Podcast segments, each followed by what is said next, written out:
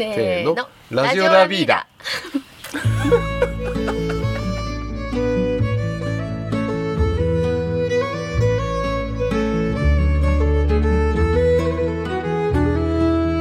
こんにちは。始まりました。ラジオラビーダ今回はラジオ版幸せみーっけ相談会と題して私菊池由紀が番組をナビゲートします。ラビーダでは来年1月まで幸せみっけ相談会を開催しています。家具や寝具住まいそして暮らしに関するあなたの疑問や不安違和感を家具屋99年の知恵と経験で解消します。ということでお客様のお話をじっくり聞く機会を設けます。相談会というと何か買わされるんじゃないかとか買うものが決まってないのに相談してもいいのかなど不安に思う方も多いと思うので今回はラジオラビーダの番組内でお客様のお話を聞こうと思います。協力していただいたのは柳川町にある港屋漢方堂の若旦那海津さんご夫婦です。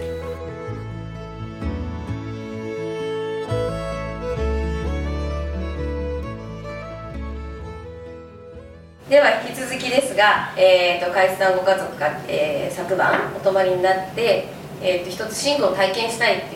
あの意味もあってお泊まりいただいたんですけれども、えー、と夜社長がねいろいろあの盛り上がってお話をしましたが改めまして、えー、となんか相談したいことをお聞きするという相談会をラジオ相談会を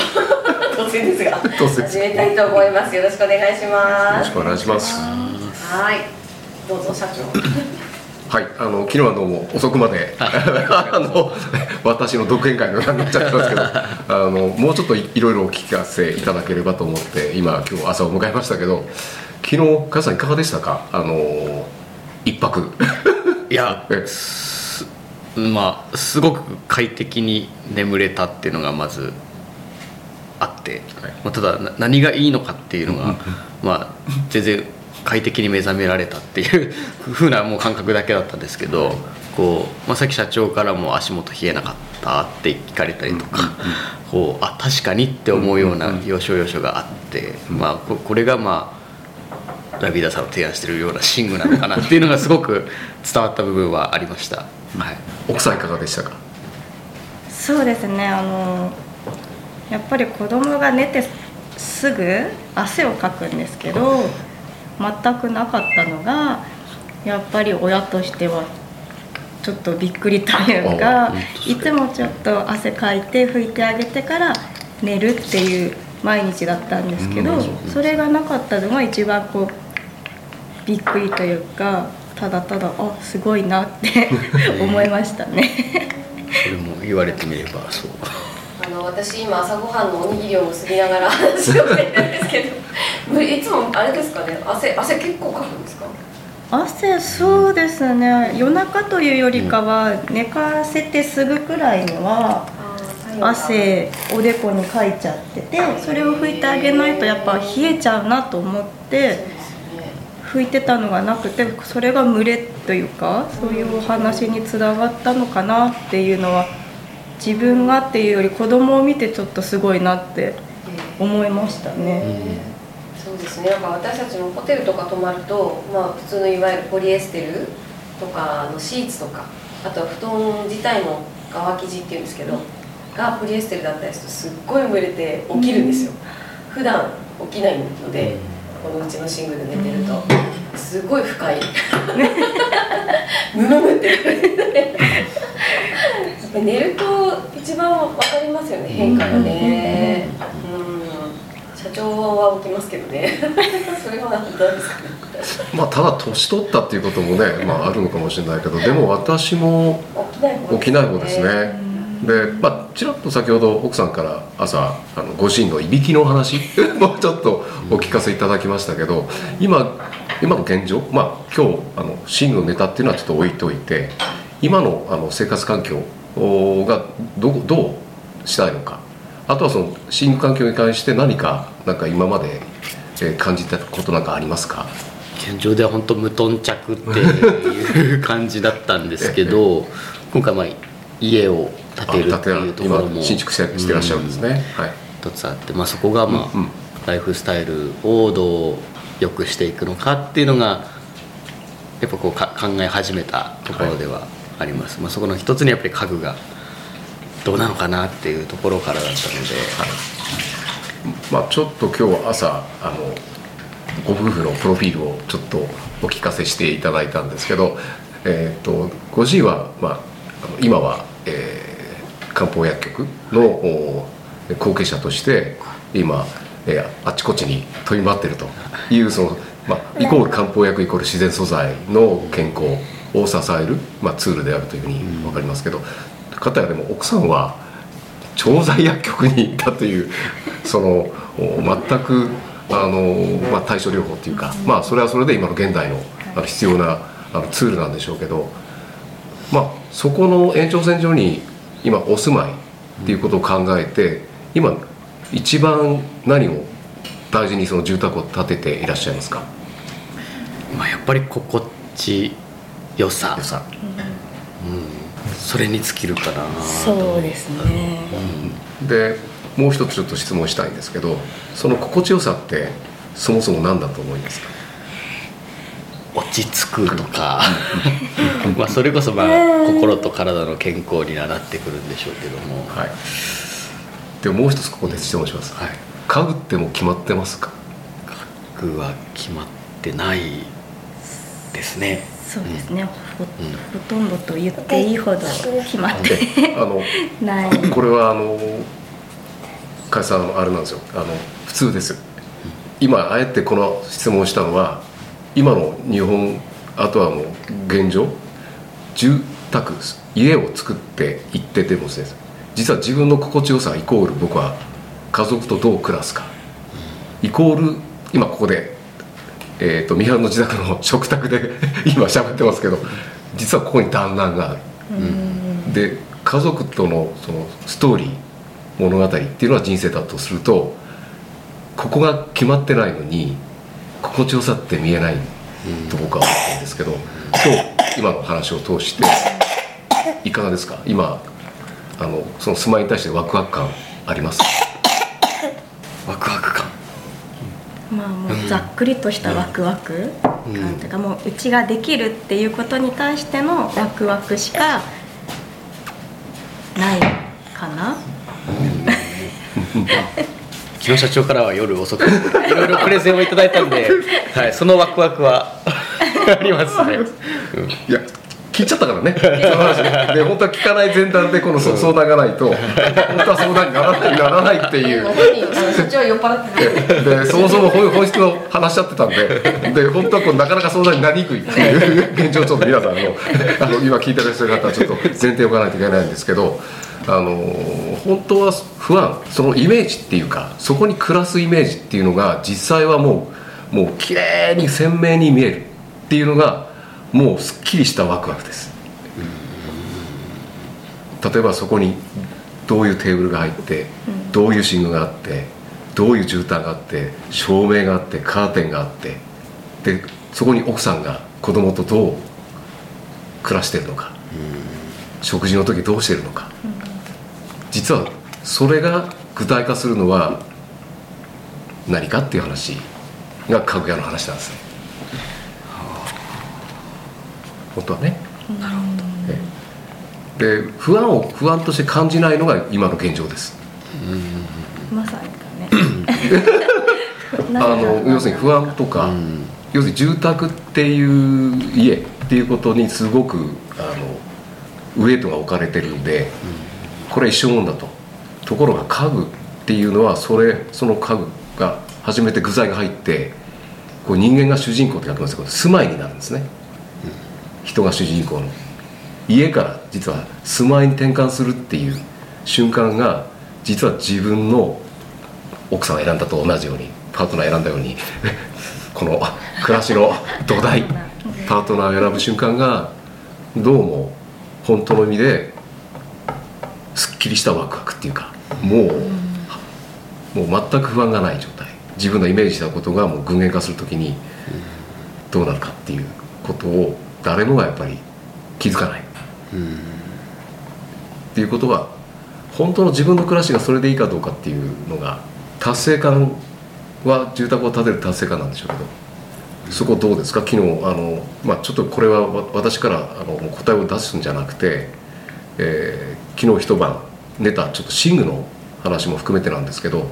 結果として何かあの朝起きた時の気づかれたことって何かありますか？朝起きて気づいたこと。えー、なんだろう。そうですね。痛くないって言ってましたよねはいはい。か体がそうですね。痛くなかったっていうのがあって、まあ、やっぱり僕もホテルとかは多いですけど、ですよね。やっぱこういろいろこう体動かして寝てたりして、まあ、結果的に朝起きると、まあ、いつもと違う体勢なんで体が痛いっていうケースは多いですけど、まあ、今回も子供と川の字で寝てはいないいないので普段は。だから子供がこう動いたりして、まあ、そもそもあんまり動かなかったっていうのはあるんですけど、やっぱりこう少しこう布団かけたりとかって横の体勢で寝てみたりとかってしして朝起きるとやっぱり体痛いっていうケースは多いですけどそれがなかったっていうのがなんか印象的にはあります。はいなんか最初にお話あの聞いた時その寝具をあの探してるっていうか体験してみたいみたいな話泊まりたいっていうお話をしてたんですけどその前まで、えー、と寝具どうやって選ぼうかなって思ってたのか。で泊まってみてでなんか自分の中の概念がどう変わったのかとか、うんうん、いや最初はもう本当分厚いマットレスで寝れば快適なんじゃないかっていうのが正直なところ普通でだったんですけど、まあ、あの昨日からお話を聞いてて、まあ、湿度の関係とか湿気の関係とか、まあ、そういう部分がなんか大切っていうのはすごく身に染みた。相談っていうのは多分不安を感じてないとか悩みを感じてないっていうことが普通に世の中の普通さんだあの一般的になっちゃったんですね、だから相談が成り立たないっていうか話もあるんですけど、例えばそれが今お金に変えましょう。お金と時間のクオリティっていうかその品質に関わるとしたら相当深く考えるじゃないですか、もう住宅で相当悩んだと思うんですけど本当のコスパっていいのかなとか、そうした時にその今加さんたちがお金にまつわる話っていう相談っていうのは絶対的に具体的に出てもいいのかなっていう気がしてます、それって実現可能かどうかっていう不安を持ちながら相談しても仕方ないんで、ざっくばらんにお金のことも、今どこからスタートしていいのかどうか、そうすると全部フルセットで売るつもりも全くないし私たちは、今ここだったらやれるよね、今この状態だったらこうだよねっていう相談にならないと具体的な解決解決っていうか、どこからスタートしていいかもわかんないもんね。うんそうですね。なんか普通ね寝具決めますみたいになると,、えー、とベッドを買うとか布団で寝るかどっちかの。選択肢です。でベッドを買うってなったら、まあ、フレーム必要だよねマット必要だよねみたいな。でベッドパッド必要だよねって意識こうやっぱり揃えようとする。けどあのこのなんかうちで提案してるやつは一つずつこう増やしていけるんですよなんか今昨日もねお布団で寝てらっしゃる。って言ったらお布団にこれを足すあの下を足すのか上を足すのかから始めることができてその変化を感じながらあのもう一つずつこう足していけるっていうか。そういうのはあのなんて言うんでしょう。じゃあ次の段階でこれを増やそうかなとか楽しみながら将来を見据えながら一個ずつ足していくことができるので無理がないんですよね。でかつ子どもの成長に合わせてまた考えていけるので子供が生まれる前に相談を受けることが結構あってあの子供用のマットレスを買うって結構意識するかかるじゃないですか、だったらあの G バーがね買ってくれたりするんで えっとベッドパッド買ってもらっていいですか？みたいな。感じで持っていくとお互いウィンウィンであの子供が大きくなるにつれてもそれを広げて使っていけるので、そうそうするとねうん子供もこれでばあちゃん買ってくれたんだよみたいなそれをずっと大学まで持っていくみたいなことがね、できるっていう、まあ本当それが幸せに気づく続くだなっていうふうにね思うんですけど。で今ガさんにあの昨日お話いろんなことを聞いててまだ決まってない決めてないなぜ決まらないのかっていうことのあの大事な話をしたらそれを決めた方がいいよねっていうことが今見えてるんですけど。要するにそこが全く決まってないでどんどんどんどん住まい住宅だけが完成に向かっているのが今の現状なんですね、それは後でもいいっていう状況になってるんですけど、そそれはちょっと私逆質問していいですか、まあもったいないなと思ったりあとお金の不安？着地が本当できるのかどうか、家具はどこまで揃うのかどうか、ね？ダイニングなのかソファーなのか寝具なのか、カーテンなのか。でその総予算の中の着地点っていうのが不明確なうちに今進んでるんですけど私から見た時に。で何が一番大事なのか。今回あの、まあ、私がいつも相談最近受けて分かったのがお客さんが要するにその時全部揃揃えるっていうことになっちゃうと何が起きるかっていうとザーッと横並びのもうただ物を選ぶっていう 産業になっちゃうんですよ、そうじゃなくてもう一回自分の愛着のある家具要するに暮らし嫁さんともうラブラブの暮らしをしたいとか いうことのもう一回置き換えると全く違った視点になってくるんですけどでそこなんで気が付かないのかってちょっと聞きたいんですけどあのななんで考えなかったのかなと。まあ、やっぱりどうして家具とかインテリアに興味をこうそこまでのめり込めなかったのかっていうのはまず一つはお金のところかなとは思います。やっぱり高いものっていう、まあ、僕も漢方やってる身なので なかなかこういうのもあれですけど高いなっていう感覚があったりとか。漢方も高いですよね漢方漢方も高いなのイメージですけど僕も同様に家具とかインテリア高いよな。かっこいいとは思う思うんですけどね。いろいろ好きなまあ好きなんですけども手が出ないっていう。そこからまあでも手が出ないけれどもまあ一般こう大衆向けのものとしてはモニトリーとかイケアあああのあのお名前は、うんうん。はい。すいません。はい。かね大衆向けのやっぱりそういったものがある中だったので、まあ、そこに行けば揃うじゃんって思いながらこう家が立ち始めたっていうのはやっぱりあるとは思います。まあ、あの今の現状はお客様のあの家具に対する価値認識っていうのがあのこれが普通だと思います。で私はそこに気づいてほしくて、まあ、この相談会をこれからあの継続してやろうと思ってるんですけど多分最も価値のあるのは今までの価値に違った価値に気づく。いや家具って別に高価なものじゃなくてちゃんとそこにある価格あとは素材あとそのそクラフトマンシップって私言いますけど本当の意味での価格、あと自分にあのもう一回家族にぴったりの家具を選ぶっていうことに変わった時に、全く違った視点とものの見方になるっていうことを実はこの相談会で達成したくて今やってるんですね。で別に焦る必要もないしで別に全部買う必要もない。でその今の現状の中で実はもうちょっと早ければスタート時で時点でもうちょっとこの話ができてると暮らす暮らし家と住まいがもう全く違った住まいの融合した家具がぎっちりこう溶け合うような調和した空間になるんで素敵になっちゃうんですね。でそこに、まあ、答え言っちゃいますけどストレスを不安を感じないっていうのはお金です。どこから始めていいか分かるか。あと一番大事なところをきちんとこのスタート時点ではあの入ったと、まあ、家具を、まあ、ここは一番大事なんでダイニングセットなのか、まあ、シングルのベッドパッドなのか。だからそれは全体像ですね、まあ、これはトータル的にはコーディネートというかもしれないんですけど要するに自分たちのクーネルくつろぐあと収納するあと子供さんを育むっていうことをやっぱり自分たちの問題点をきちんと定義自分たちで向かい合いながら自分たちで相談する。まずでそれに対して疑問が感じないから相談も来ないんですよ、今の現状そうです。相談来ないはずなんですよ。だって分かってないんだから、その重大さに。ですよね。だから自分の暮らしが見えないうちに、えー住宅がどんどん進んでいく、でしかもそれはいつでもいいやって、えー量販店から買えるっていう選択肢があると。でここが非常にあの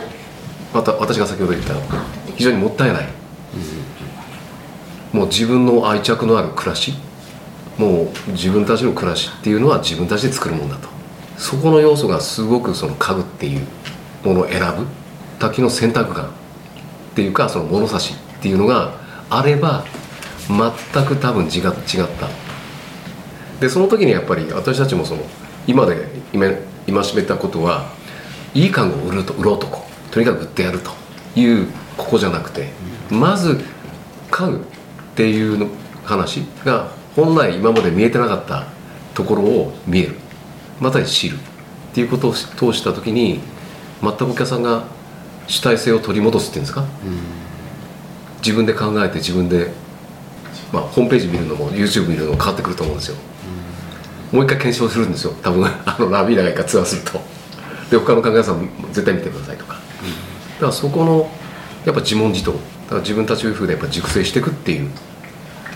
まさにこうなんていうんですかね暮らしを自分たちで考えて。でまあ最終的にワクワクしない家具はおすすめするつもりも全くないなくなっちゃってるんですけど。だからそこになんか海津さんたちが、あの自分たちの立ち位置っていうかこれからスタート新しい住まいでまさに心地よいっていうテーマっていうのにもう一回戻すということができればこういう相談会とか相談するっていうことはすごく世の中に必要なことなのかもしれないっていうふうに思ってますね。なんか漢方と近くないですか？いや近いです。近いですよね。じわじわじわじわと、そうですね、はい、うん。毎日の暮らしに、の中で幸せをこう感じ自分の体の変化と心の変化をね、うん。うん。すごい近いですよね。いや本当に近いですね、うん。うん。自分で自分のことを考えるっていうのはやっぱり必要な漢方の考え方ですし。うんうんうんそれはまあ本当にですね。総合的ですよね、うん。でもね、多分こういう機会をいただくと、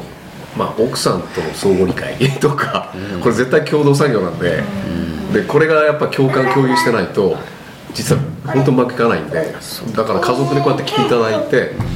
まあ本当今日有意義な時間を昨日から私もそのもう一回あのあ今のお客様たちの現状、あの住宅を建てる家具を買うっていうその行動パターンがまあはっきり言って見え見えない状況になってるっていうか。うんつながんないっていう。お同じ仕事ですよね。多分漢方もお客さんに幸せになって健康になって幸せな暮らしを提供するっていう、はい。でそこに寄り添うっていう。でまた続く、同じだと思ったんですけど、はい。もうずっとですよね、まあ、うちのあのお客様に星さんってお客さんいらっしゃってこれ多分こういう名詞言っちゃいますけどもう,、ね、もう大ファンで彼氏さんのところでその方も泊まりに来てもう長年お付き合いいただいてるんで。でそういう方って多分全部共有してるところが自分の人生を楽しみたいとか探求心とか好奇心のある人たちなんですよね、だから多分私が多分今語りかけたい梶さんを見てその、うん語りかけたいのは多分そこのやっぱり好奇心とか、はい。知ろうとするその探求心っていうものをもうちょっとこう専門店、まあ、漢方堂さんも梶さんも専門専門家なんで漢方の。だからそういう人たちの話を聞きながら、まあいろんなホームページとか、YouTube とかのあの情報はちゃんと手に入れて、でもう一回反数して、えー考えてで次のアクションに行動に移すっていうのが本当は正解かもしれないですね。なんかすごくねあの海津さんの視点が私面白いと思っててあの星さんがプレゼンしてきたんですよねうちに。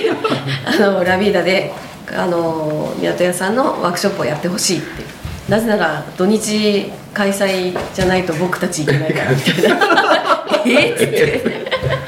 て。すごい全部プリントアウトして。あの港屋さんのホームページをプリントアウトしてでここでプレゼン受けたんですよマルシェにやってきた時に「関さん時間いいですか?」って言われて「でへえ」ってでも私基本的に自分が体感していいなって思わないとやっぱりダビーダのお客様に紹介したいって思わないから「ごめんちょっと時間ちょうだい」って言って行けそうなやつをこう確認した時に一番私の中であ行きたいと思ったのがカレーだったんですよね。でもともとカレーが好きっていうのもあるし漢方的なカレーってどういうことなんだろう。まあ薬膳はねありますけど。で行って福島まで行ってでお受けした後に自分に合うお茶も調合してもらって帰ってきたんですよね。でまあカレーをその時は食べれなかった。あの調合して帰ってきて自分のあの体質に合うものを自分でブレンドしてで帰ってきて、まあ、カレーをスパイスカレーを作ってそれももちろん美味しかったんですけどそれよりびっくりしたのは漢方のお茶って体が良くなるから飲まなくてはならないみたいな変な先入観があった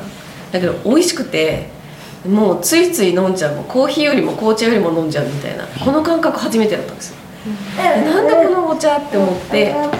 ピートでもう一個連絡して、えー、と送っていただいたりとかしてで、まあ、それをやってた時にはすごい感覚的に似てるんだなと思ったんですよ。その人の好きなものも聞いてくださったし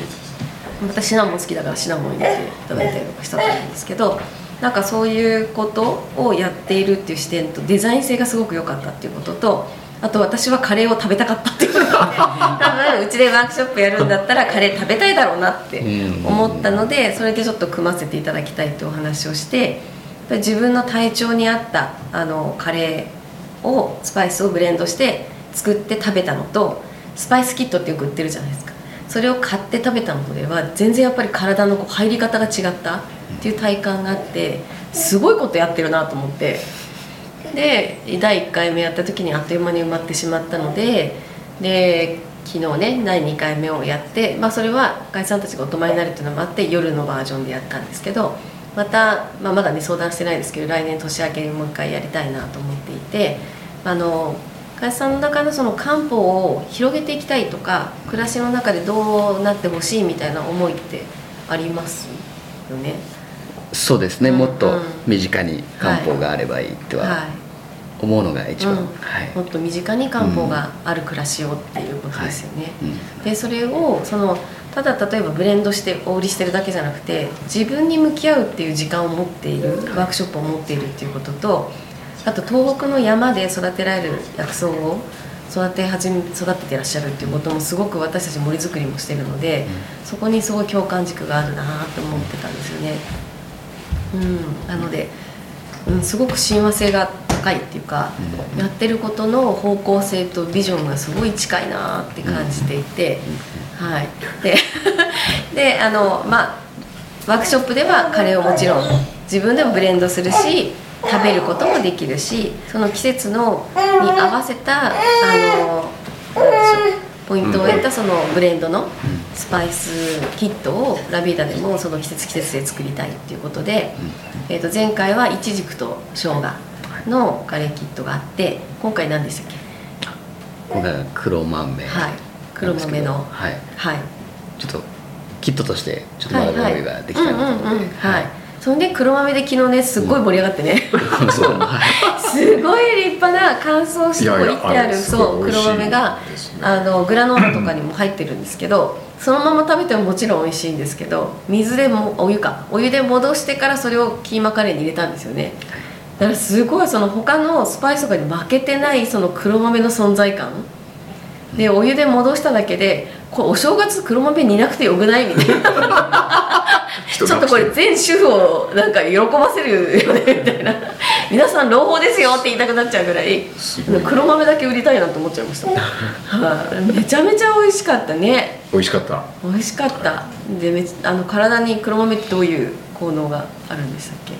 黒豆はまあ血を補ったり、まあ、はい。少しこう血を通す、うーん血行を良くするっていうところはい。まあ、あとはアントシアニンが入ってるので目に。ああ目にもいいいいよという、ね疲れたね。1年間疲れた目を皆さん目酷使してると思いますので。はい。あの黒豆のカレーをね多分あの報告で SNS に出ると思いますけど悔しがらずにそのうち多分ラビーダできっと思いますしあの本当カレーって普通カレールーって結構いろんなねあの油とか入ってるのでなんかできれば自分のその一腸の腸壁にあんまり余分な油がつかないようなものを調合して食べるってすごくいいなと季節の野菜も入れながら。なんかそういうあの心と体が健康になるってやっぱり腸内のね状態を良くするって大事なので楽しみですね。次のカレー。いや あのすごいすごい今の話面白くて僕は、はいあの一番こう身近な漢方っていうことのその身近なっていうことがすごく今響いたんですけど高級家具身近じゃない。逆説的になっちゃうんですけどだから身近じゃないとダメなんですよ。だから漢方すごくいいあのカズさんいいアプローチされててこのワークショップされてしかもカレーっていうそのワークショップに持ってってで自分事として漢方がそうするとこうあのまさかそんなあの処方箋をいきなり漢方を作るんじゃなくて漢方って何なのかっていうこう古来からある文化でこれで体の腎臓肝臓あ あとはうつから何からもう精神状態まで全部そういうその因果関係があってっていう話を聞くとなんかすごく身近に感じましたよね。そうですね。えい。や本当に親和性が高いっていうのは本当 そそこですね。まあとはいえこうやっぱりうちも専門性がやっぱり大事な部分があるのでまあこう広く分かりやすく伝えるっていう点は本当に僕も寝具で実際に寝てみてっていうところから入り込んでじゃあそこから探求して本当にいいものを選んでいくっていうところがあのやっぱり本当にこうそういうことだなっていうのが奥さん全然違う分野から 来て漢方薬局にね嫁いで私も全然違う分野から家具屋に嫁いで何のこっちゃ分からなかったですよで今まさにその状況。じゃあ話し合うかも。本当にななんか専門的に言っててお客さんもなんか変わってるっぽいけどちょっと私には分かんないみたいな。まさにですね うん。でもなんかそこの逆にベースがあるからどっぷりと違うのではいあのだからこそ持てる視点があるんですよ。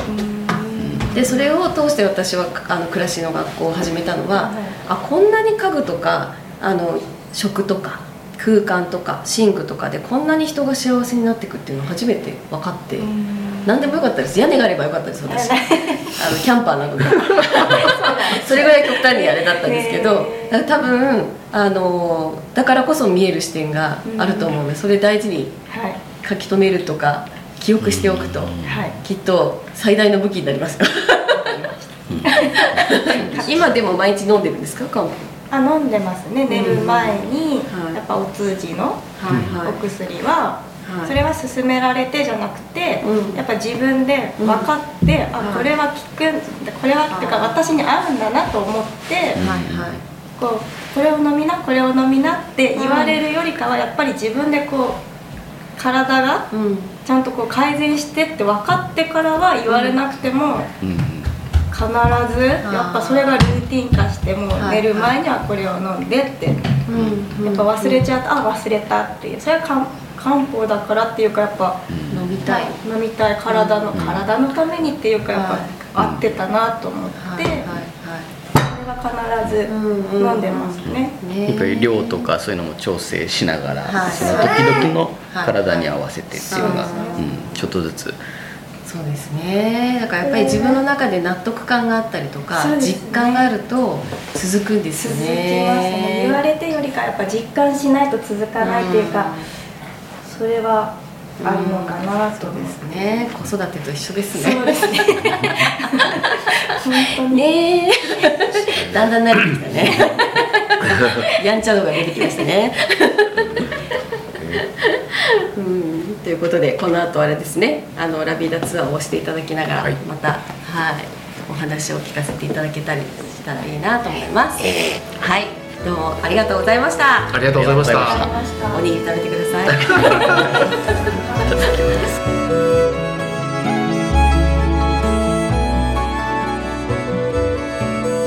いかがでしたでしょうか？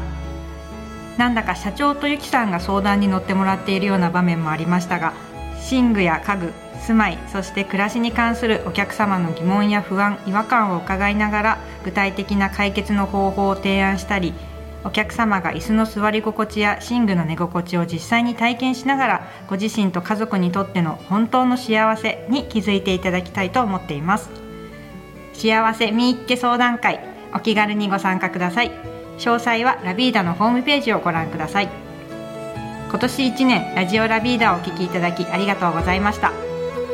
では最後に前々回のラジオラビーダに出演していただいた鳥谷達志さんのニッケルハルパの演奏をお送りします。でまずニッケル・ハーパーのそのウッドランドでよく演奏するダンスの曲